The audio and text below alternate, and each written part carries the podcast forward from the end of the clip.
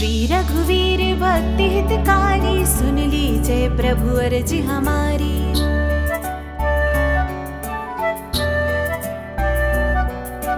निशदिन ध्यान धरे जो कोई, तासम भक्त और नहीं होई।